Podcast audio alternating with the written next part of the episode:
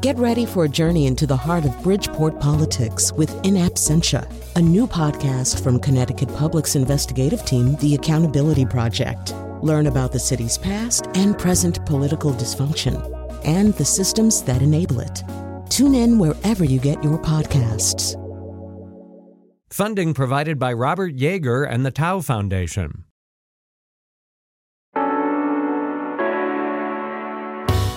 This is Where We Live. I'm Lucy Nalpathanchil.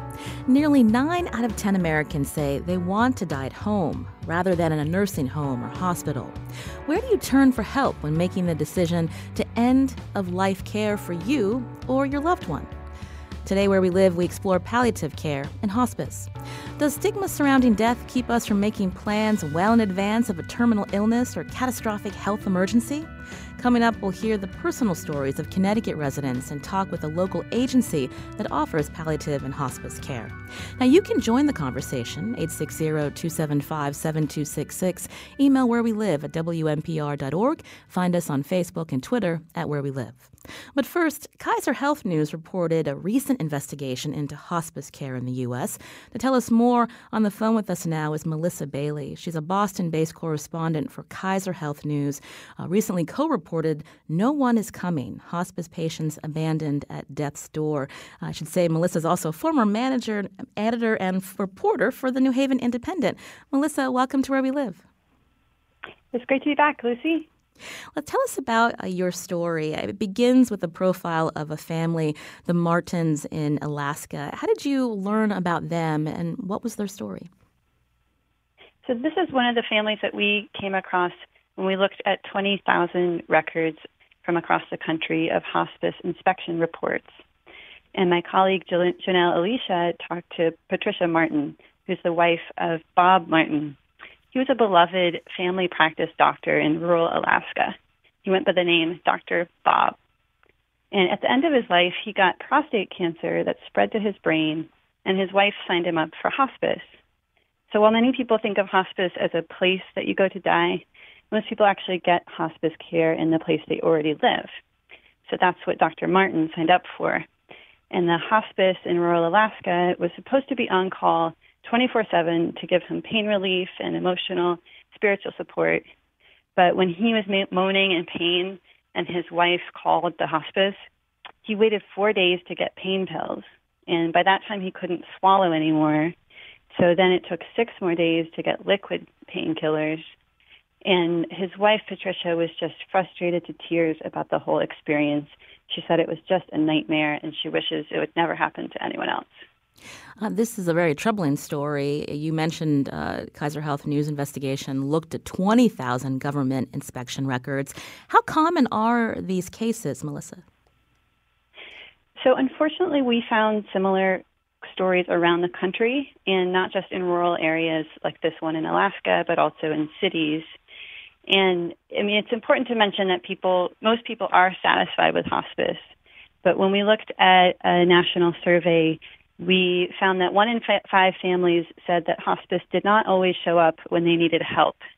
And when we looked through these inspection records, what we did is we zeroed in on 3,200 validated citizen complaints against hospices.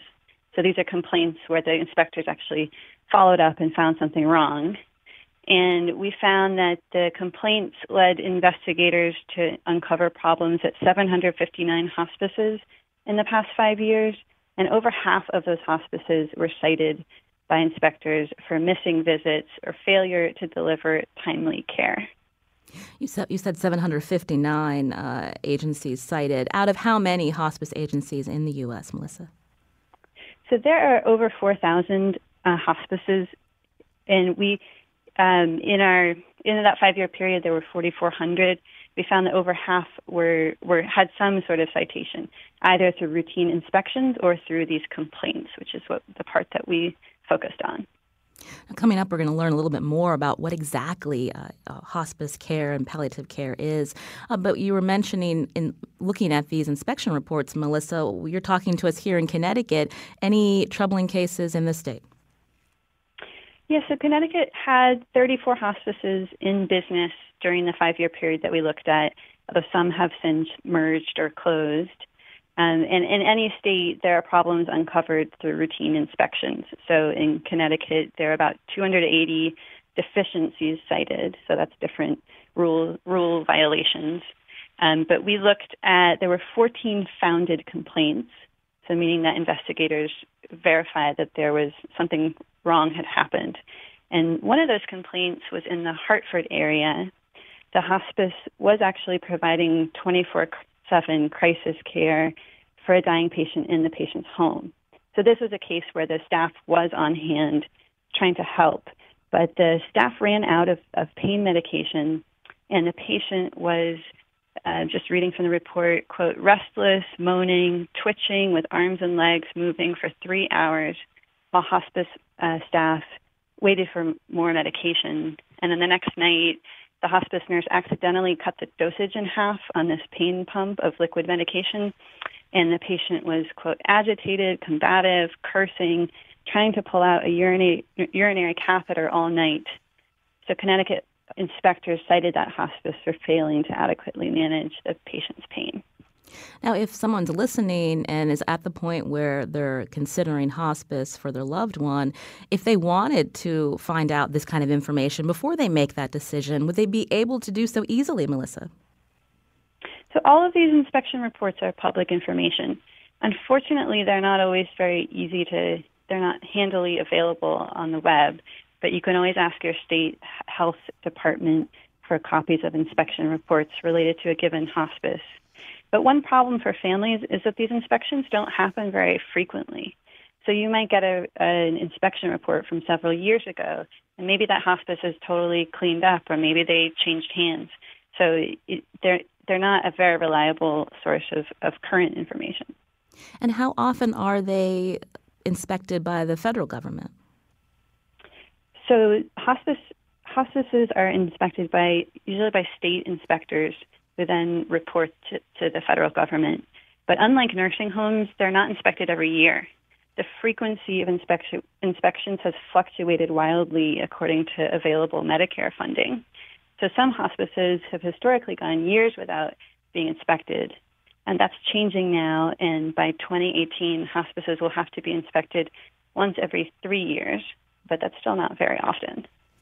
In the case of the Martins, uh, the wife filed a complaint. What happens when uh, complaints are uh, put on, you know, put forward by families to uh, state um, health departments, whoever licenses these providers? I mean, what kind of comfort do the Martins get? So the Martins actually never heard anything back after their complaint until we called them um, years later, and she said, you know, she thought she had given up hope that anything would have happened from that complaint. Um, and we, when we looked at the group of, you know, across the country, um, hospices that had deficiencies cited, so there were uh, over half of the 4,400 hospices had deficiencies. And in that same time period, only 17 hospices were terminated, meaning they were barred from taking federal money. So usually they just have to write up a plan for how they'll do better in the future. This is where we live on the phone with me, Melissa Bailey, Boston based correspondent for Kaiser Health News. Uh, she co reported the story No One is Coming Hospice Patients Abandoned at Death's Door. Uh, they, invest, they looked at more than 20,000 government inspection reports. Over the last five years, families have put forth 3,200 complaints about hospice agencies uh, where hospice uh, providers were found to um, not be there for the family uh, at the time that they needed them the most. Uh, why is this happening, Melissa? Does it have to do with staffing or the kind of oversight? It appears that the hospice industry, palliative care industry, has really grown since it was first uh, founded uh, here in Connecticut in the mid 70s. Yeah, it, the industry has just exploded. I mean, in 2014, one of every two people who died in the U.S. used hospice, which on the surface is a wonderful thing. I mean, we want people to have have care and attention at the end of life. Um, but it seems to me that just the regulatory system has not caught up with the growth of the industry. And also, um, a lot of these companies, they just don't have the staff to reach, reach patients. So I talked to a former hospice nurse in New Jersey. She was working for a large for profit chain hospice.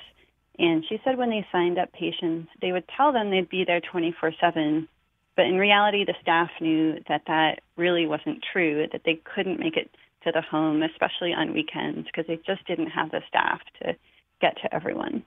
And why is that happening? That they don't have the adequate number of people uh, to because uh, they're signing these care agreements with families. Why not the the appropriate number of staff members? So this is an industry that's now dominated by for-profits. and Two thirds of, of patients are seen by for-profit hospice companies, and those companies are trying to meet a bottom line. And, and so what we're seeing is really a lot of fraud in the system.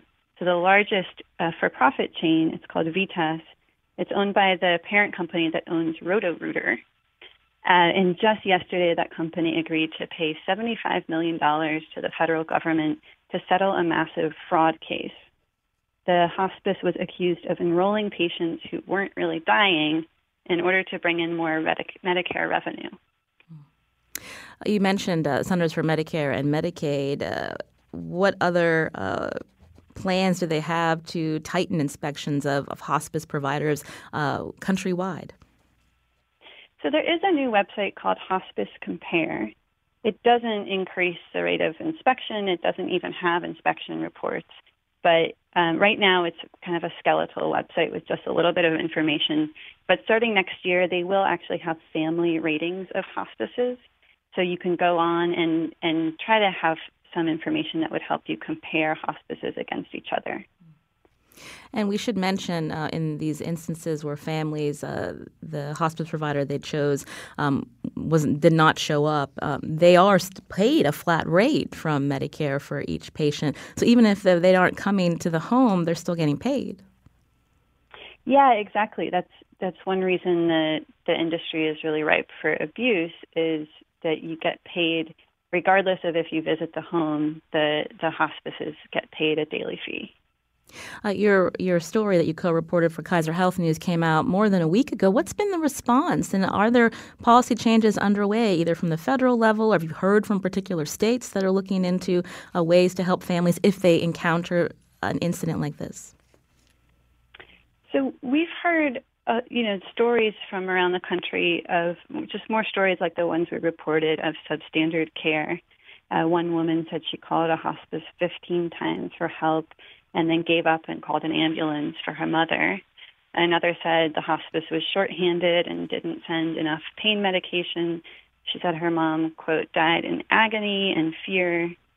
Um, so while many people have wonderful experiences on hospice, these stories are showing us that there really are still new, there are still people who really aren't getting the care they need. And I talked to government watchdogs in the Federal Office of Inspector General, and they said they've been calling for stricter oversight of hospice for a decade. And they think there should be different levels of punishment short of just termination, which means you stop funding the hospice entirely, and that can be really disruptive to patients who would lose care. Hmm. But that kind of change would require um, legislative change on the federal level. Melissa Bailey is a Boston based correspondent for Kaiser Health News. Uh, again, she co reported the story No One's Coming Hospice Patients Abandoned at Death's Door. We'll tweet out a link at Where We Live. Uh, Melissa, thank you so much for joining us today, and thank you for doing this investigation. Thank you, Lucy. This is Where We Live. I'm Lucy Nalpathanchil.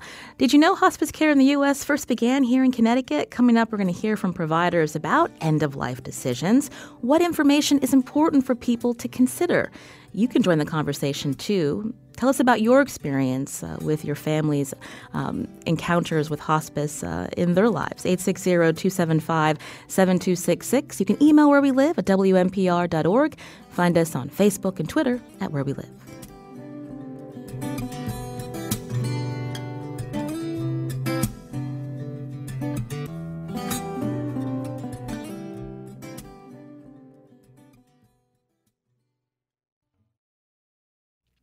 This is Where We Live. I'm Lucy Nalpathanchil. Today we're talking about end of life care. We just heard about a Kaiser Health News investigation that reported on cases involving American families who opted for hospice at home but were not given the care they were promised. Now, the Centers for Disease Control says in 2014 there were 4,000 hospice agencies in the U.S., 60% of them are for profit providers. How do you decide if hospice or palliative care is right for your family member? Where do you turn when making that decision? What was your experience when a loved one needed hospice? You can join the conversation 860-275-7266. Find us on Facebook and Twitter at Where We Live. Now joining me in studio now is Lisa Bessie. She's a registered nurse, clinical education and quality manager at the Center for Hospice Care Southeast Connecticut. Lisa, welcome to the show. Thank you. Also with us Tracy Wodatch, Vice President of Clinical and Regulatory Services at the Connecticut Association for Healthcare at Home. Tracy, welcome to Where We Live. Thank you so much, Lucy. I want to start with Lisa. First, tell us a little bit about the organization that you work for, Center for Hospice Care in the southeast part of the state. Yeah, we're in the southeast part of the state. We've actually been around for over 30 years. Um, we're a local agency. We're not affiliated with any larger health firms, um, serving our communities in southeastern Connecticut doing hospice and palliative care. Now, I mentioned earlier that uh, hospice care in the U.S. started in Connecticut. Can you give us a little history? Sure. It started actually at the Connecticut Hospice um, back in the 70s um, and then kind of grew from there. And actually, the Medicare hospice benefit became law in 1982, I believe. We've, so. we've been talking a lot about hospice, palliative care. Mm-hmm. t- Tell us the difference between the two. When we say hospice, what do we mean, and palliative care the same? Okay, let me start with palliative care. Um, palliative care is really for someone who's facing uh, an illness that may end their life, but they still want to receive treatment that is potentially curable. So they may still be working, they're up, they're about, um, but they really need some help with palliative care. The whole focus really is on goals is what is the goal that the patient and their family really want? Do they want to continue curative care? Do they want care that's more restorative to maintain function or are they really ready to move towards comfort focused care? With hospice care um, you can kind of say all of hospice care is palliative, but not all of palliative care is hospice. So, hospice care is really for people who have a prognosis of six months or less if the disease follows its normal course. And they've decided that they're ready to stop any kind of um, curative treatment and really focus on comfort and symptom control. I mentioned Tracy's with us. Tell us about the Connecticut Association for Healthcare at Home. How are you connected to uh, the hospice agencies in the state? Sure. The Connecticut Association for Healthcare at Home is a nonprofit member organization that supports. We have 26 of the 30 currently 31 hospice providers in the state. I know you mentioned earlier uh, for-profit versus nonprofit nationally. In Connecticut, we're about 75% nonprofit, 25% for-profit. And uh, what we do is w- our focus is really to inform, educate, and support our members to help them be successful, quality providers uh, following uh, regulatory regulations, both federal and, and state. So we do an awful lot of education, best practice. We provide tools trying to give some standardization.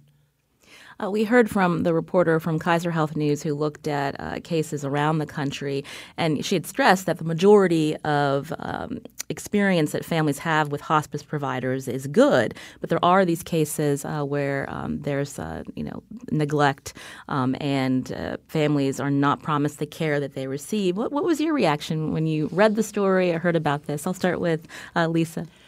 You know, it's really unfortunate that these are the stories that come to light because there's always going to be bad experiences in any business.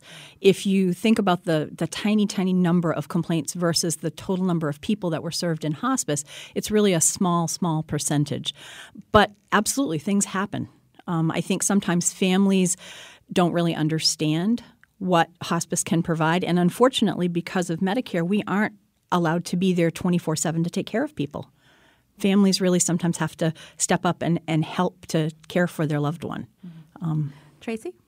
Yeah, I, there were a couple of statistics that came out. So 3,200 complaints over actually the number of uh, patients, beneficiaries who received care in those five years was 9.4 million.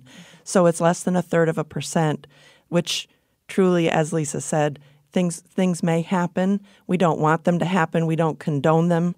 But we we really do hope that uh, the general public will look at hospice as a more positive outlook than mm-hmm. and and uh, course of treatment than to uh, look at the complaints. There are so many good stories that we can tell you. What I can say is that what many of our agencies face in Connecticut is an, is an extremely focused scrutiny by our Department of Public Health to ensure that we are following compliant federal and state regulations.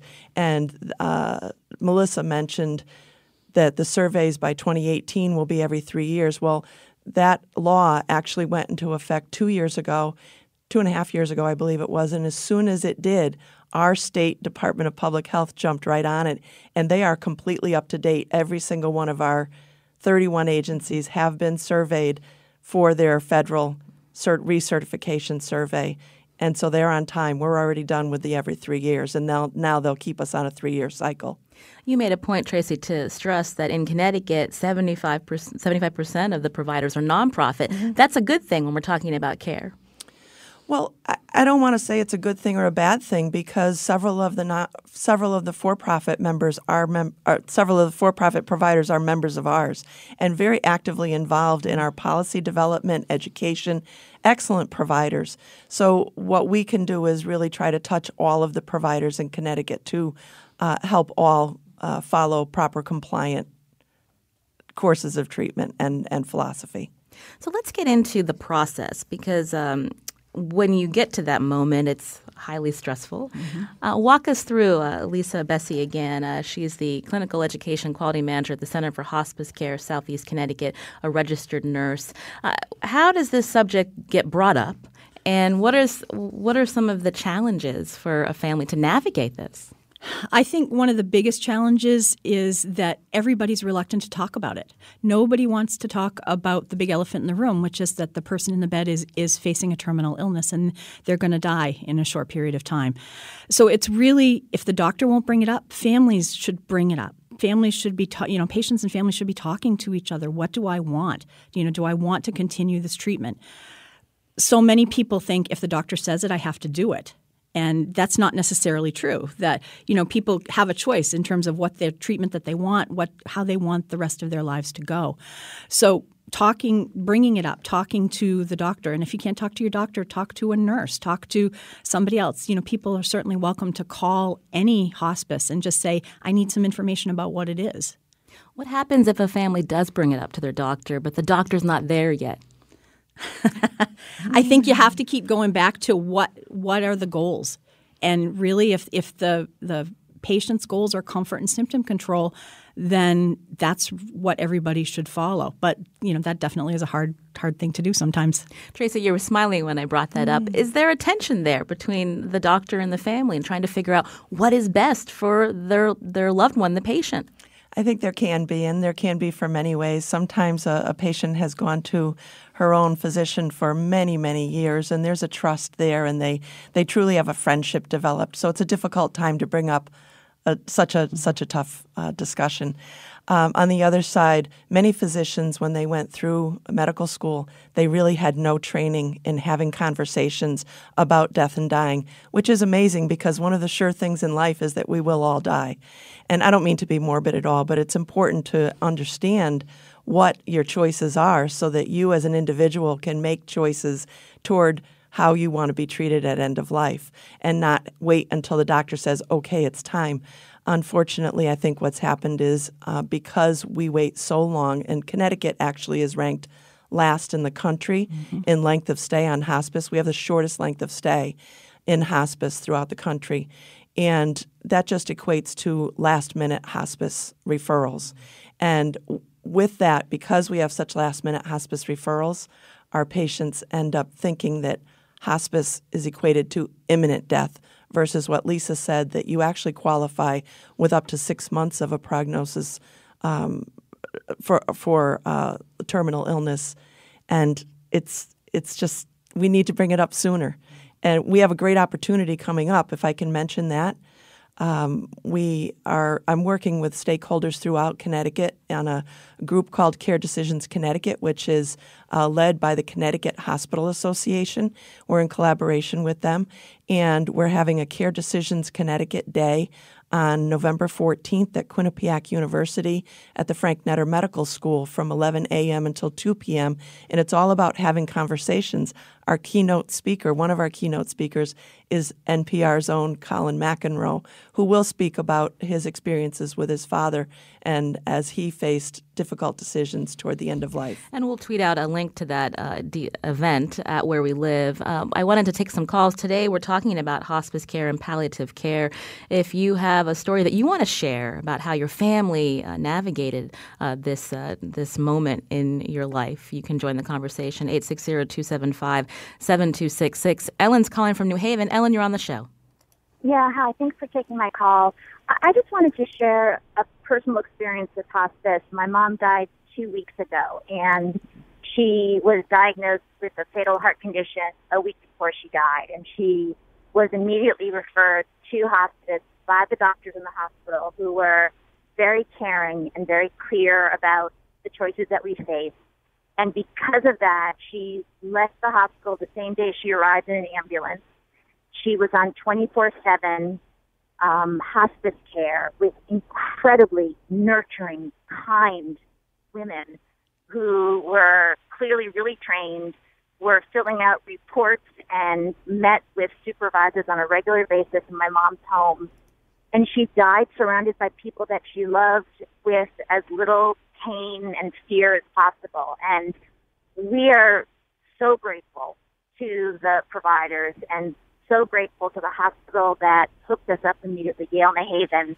And I guess my question is, with that said, I heard about really alarming reports about hospice, both in the state and elsewhere. And my question is, how, what kind of policy changes can be made? What can listeners do to help ensure that the incredible care that we received is the norm and that I know it saved money for uh, Medicare because my mom wasn't in the hospital for weeks, and I know it saved. In just in, it was invaluable to us in terms of being able to have a caring and um, a, a death that allowed us to have some sense of closure and peace. Well, thank you, Ellen, for your call, and we're sorry to hear about your mother's passing. I'll let uh, Tracy Wodatch uh, answer uh, your question again. She's Vice President of Clinical and Regulatory Services at the Connecticut Association for Healthcare at Home. Yes, Ellen, thank you so much for bringing your story forward, and, and our condolences to you and your family in the loss of your mom we're so thankful that we uh, were able to provide excellent hospice care to you and it was referred timely. I guess the answer to the question that you posed really is the groundwork is currently being laid at both the federal government and and um, through. Uh, initiatives that we're undertaking in Connecticut, the federal government, uh, I think Melissa outlined uh, somewhat the um, the regulatory changes that are going in place and the oversight. There's a lot more um, focus on agencies and survey processes, the complaint investigations to ensure uh, that that hospices are providing good care. Also, there's some more standardization to the documentation and reporting at the federal level. So there will be on Hospice Compare, although it's a skeleton now, as Lisa, as Melissa reported, it will be robust and it will include quality indicators that all hospice providers are measured equally across uh, across the nation, as well as patient satisfaction survey results. So you will see some some better reporting and some better uh, oversight. And I think it was just a matter of time to to get all of the policies and protocols in place for that to happen. In Connecticut, we actually have a lot of initiatives going on. Um, with our Care Decisions Connecticut group that focuses on having conversations and working with the various uh, providers at the hospitals, physician practices, nursing homes, et cetera, so that they can have conversations early enough and recognize those patients just like your mom and have those those tough conversations early so that the person can be uh, guided through uh, the proper care at end of life. Bob's calling from East Lyme. Bob, you're on the show. Uh, hello, uh, I'm Bob uh, from uh, East Lyme. And tell us about your experience with hospice, Bob. Well, it was uh, uh, mine was sort of an interesting development. Uh, uh, about five years ago, my mother and father passed away, and hospice in Florida was involved, and uh, I, I found them to be extraordinarily good. Uh, then shortly after that, my wife was diagnosed with leukemia, which was a about a five month uh, run, and uh, and then she passed in uh, 2015. Uh, the first thing I got involved with with, uh, the Center for Hospice Care and their help was the working through the seven stages of grief, and uh, and that include group therapy sessions, uh, include individual counseling. Uh, I'd like to just focus on the positive with hospice. Uh, uh, in my case, uh, it, her, my wife's death was followed by my first wife's death, uh, and uh, she had passed away three months later. And then a month ago, I lost a daughter. So uh, uh, I'll tell you, without the Center for Hospice Care, I would have been down the toilet.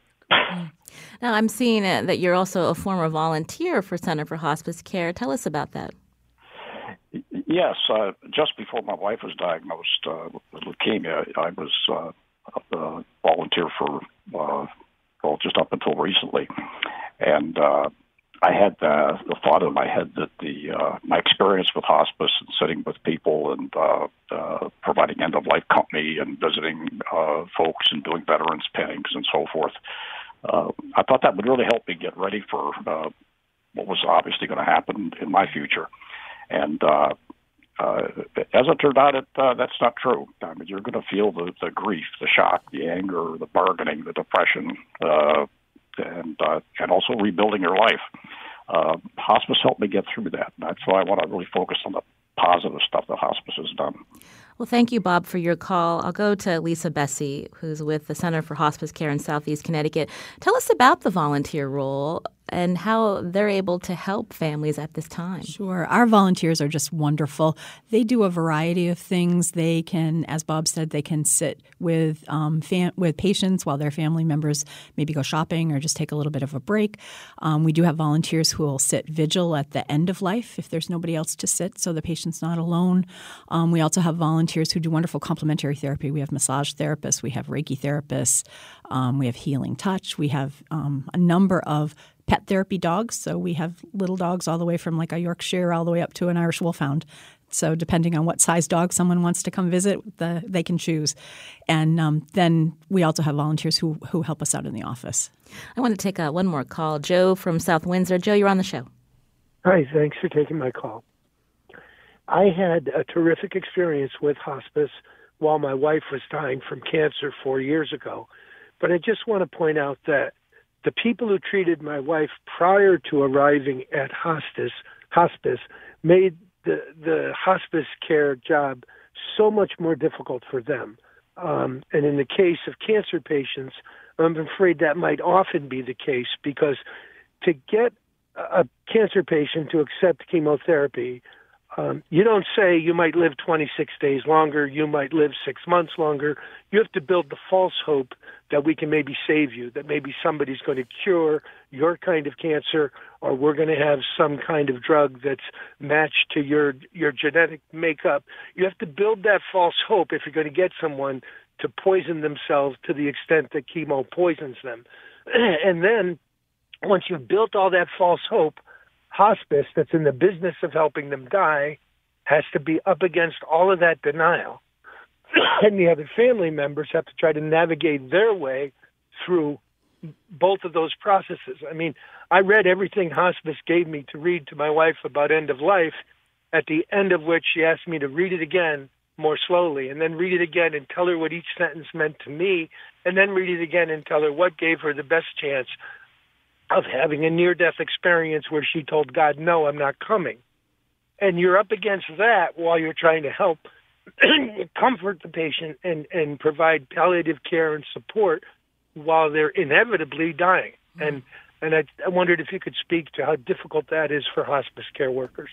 Well, thank you, Joe, uh, for sharing your story. I'll go to, to Lisa Bessie. We touched on this a little bit earlier, mm-hmm. and about this, uh, you know, trying to figure out this process uh, when there, you want to hold on to hope, uh, but you know that your loved one is dying. Yeah, that that's so so difficult. I think. Um, especially in today's medical world where there's been so many advances, there's always you can treat, you can treat, you can treat. And it's, I think, always a shock for people when they get to the point where the doctor says, that's it, we can't treat anymore.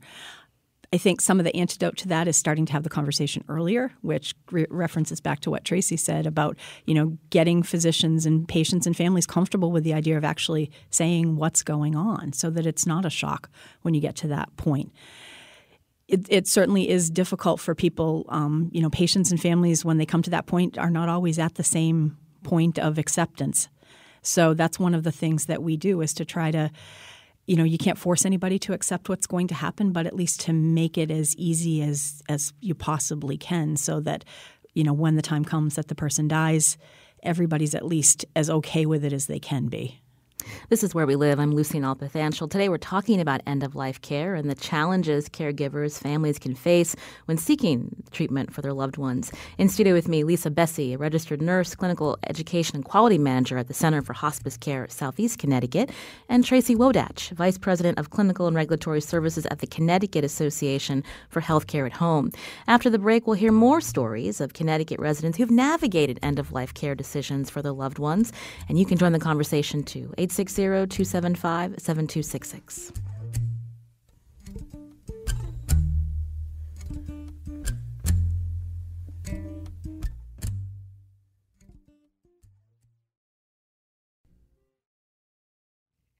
This is Where We Live. I'm Lucy Nalpathanchil. Today we're talking about hospice and palliative care. Now, these are issues that are not easily uh, able. People don't have trouble talking about this uh, because it's their personal stories. We put out a call on social media to find listeners who want to share their stories. And one of my coworkers at Connecticut Public Broadcasting Network shared her story with the Where We Live team. We thought it was an important one to hear. Joining us now is Sarah DeFilippis, uh, who works in the marketing department at the Connecticut Public Broadcasting Network. Sarah, welcome to the show. Thank you for having me. Now, you told us about your mother and how you navigated um, some end of life care decisions for her. Can you walk us through um, her diagnosis and, and how you went through that journey? Sure. So my mother, this is this is several years ago now. It's about seven years ago. Um, and my mother had COPD, so she, you know, didn't have a sort of a traditional terminal diagnosis, or at least, you know, in my experience, it wasn't treated that way.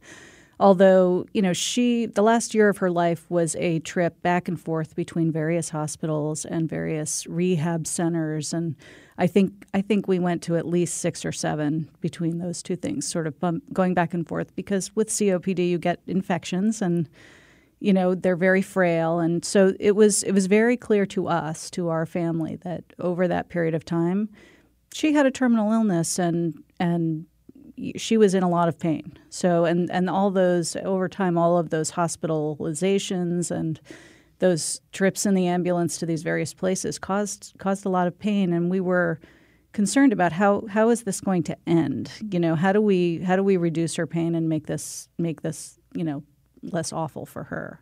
So um, I started asking the question, you know, as you know, because you see a lot of doctors in this process, and I didn't have the benefit of having her. She had a doctor. She lived in Stamford and she when she got really sick, she, we moved her up here. So she, we didn't have the benefit of that relationship.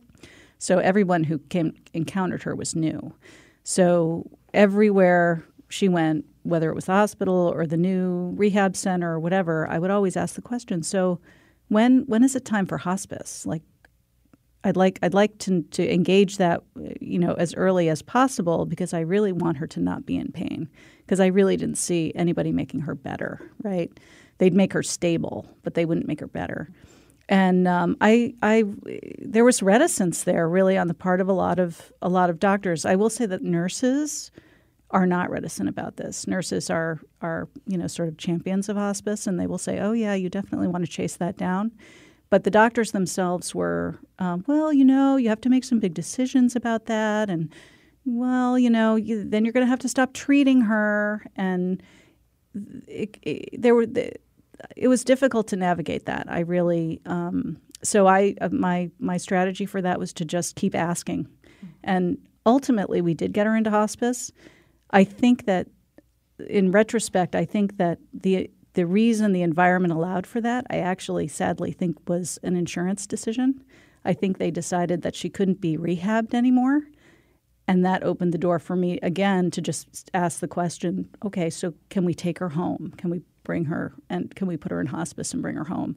And finally, the answer was yes. And she actually was in hospice for about six weeks. So we had a really long time of, you know, you know, relatively pain-free, peaceful time with her.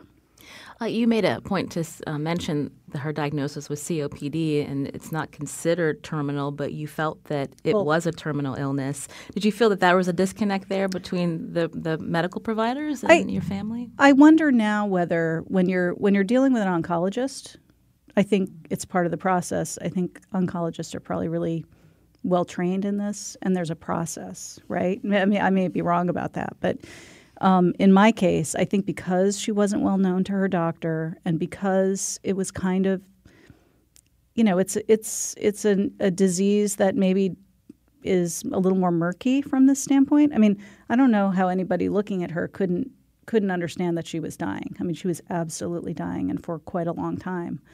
But I think that you know you can always cure an infection, right? So that you have there's a decision that has to be made there about are we going to continue to try and cure these infections which are curable, right?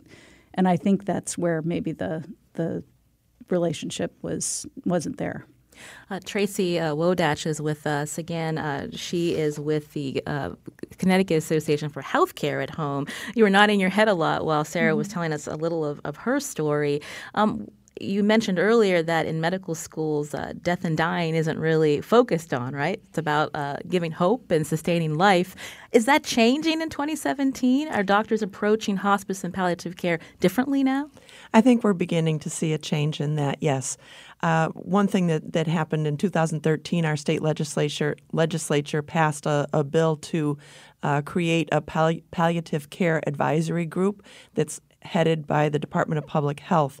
And their focus is really to look at how we're treating people with serious illness and are we offering proper options, et cetera. And they have a report that just came out this year that is trying to move toward building more program development and education at the medical schools and in nursing schools so that we can have uh, focused information about death and dying and having conversations and do more training so they can feel more comfortable. I think a couple of other nods that I was having during during Sarah's uh, presentation was really um, the the overall diagnoses and, and statistics that show um, what types of patients we care for under hospice, it's only a little over a third that are cancer patients, mm-hmm. and the rest of them are, are end stage serious illnesses like COPD, which is an end stage respiratory disease, end stage heart disease, which is the woman that called in, dementia is is one because that that is a terminal illness.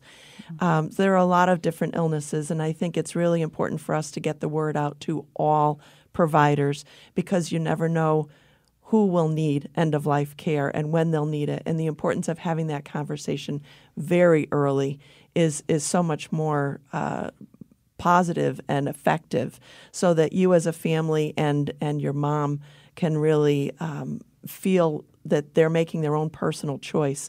The other piece that just got passed this year, we have a statewide MOLST process now, medical orders for life sustaining treatment. And this is a national campaign in Connecticut.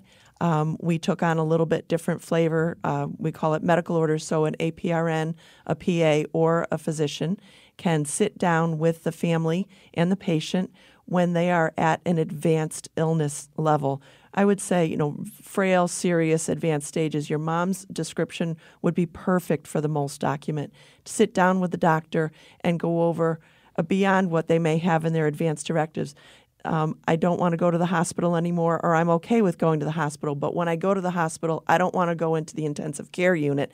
I don't want to be intubated. You know, whatever the choices are, it gets written down in a document signed by both the patient and the doctor, and that document is carried with that patient so that.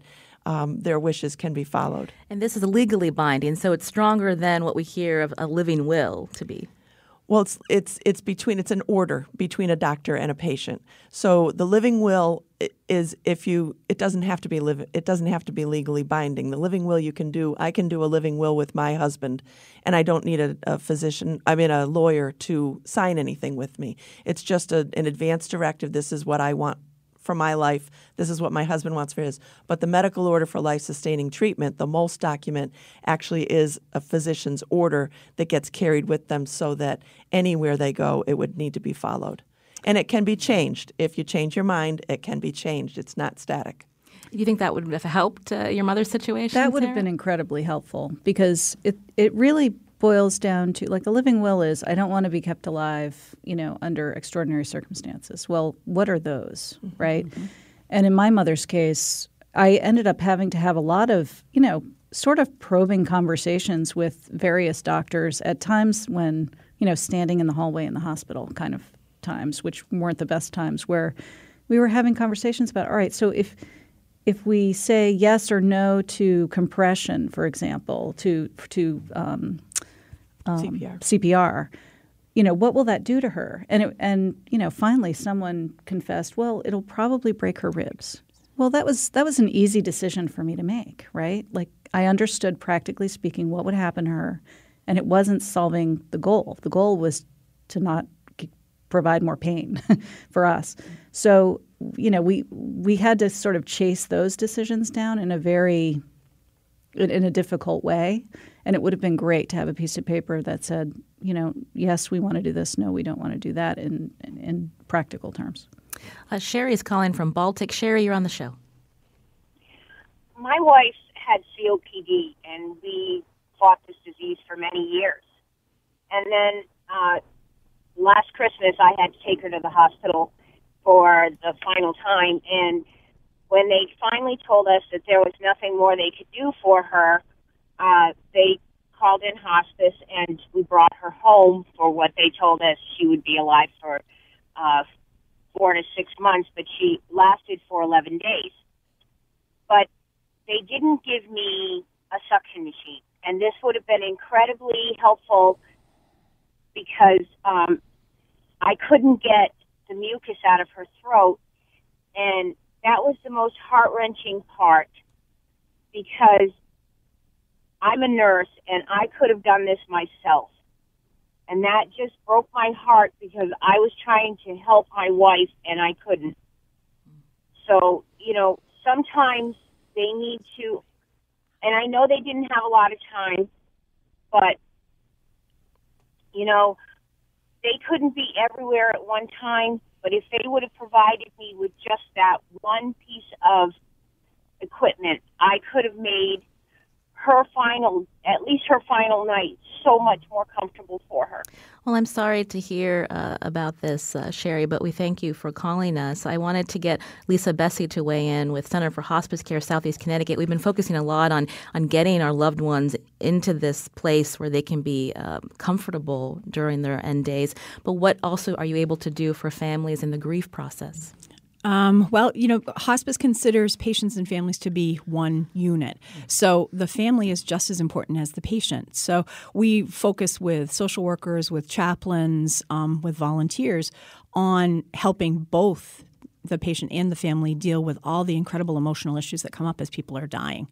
The other thing that hospice can do is we also are mandated to provide 13 months of bereavement support, which can be incredibly helpful for people um, for the family members that are left after the patient dies because it gives them that support that they need, that they're not there by themselves. Uh, Sarah, did, tell us about your bereavement. Were you able to get support? I don't think I knew that that was available. This is several years ago now, too, so I don't know if it was at the time, but It would have helped. yeah, I mean, every little bit helps, right? Yeah. I mean, for me, understanding the whole experience was where I drew solace, right? And that for me was was the difficult part. There was so little information and you know, it would have been really helpful to just have had access to that. We're almost out of time, but I wanted to go back to Tracy Wodatch uh, for our listeners who want more information about where do they turn. Uh, what can you tell them uh, in the last uh, minute and a half? Well, it, it's interesting because I personally get many phone calls in our office every—I don't want to say every day, but at least once a week, I get a call from a family member looking for help and where do I go? What do I do? Um, our website, cthealthcareathome.org, cthealthcareathome.org.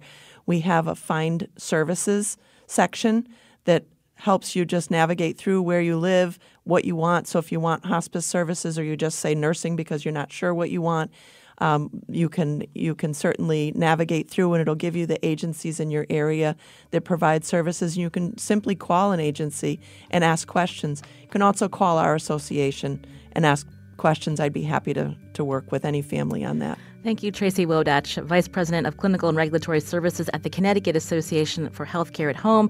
Also, Lisa Bessie with Center for Hospice Care Southeast Connecticut, and CPBN's Sarah DeFilippis. Thank you for coming in, too. Thank you.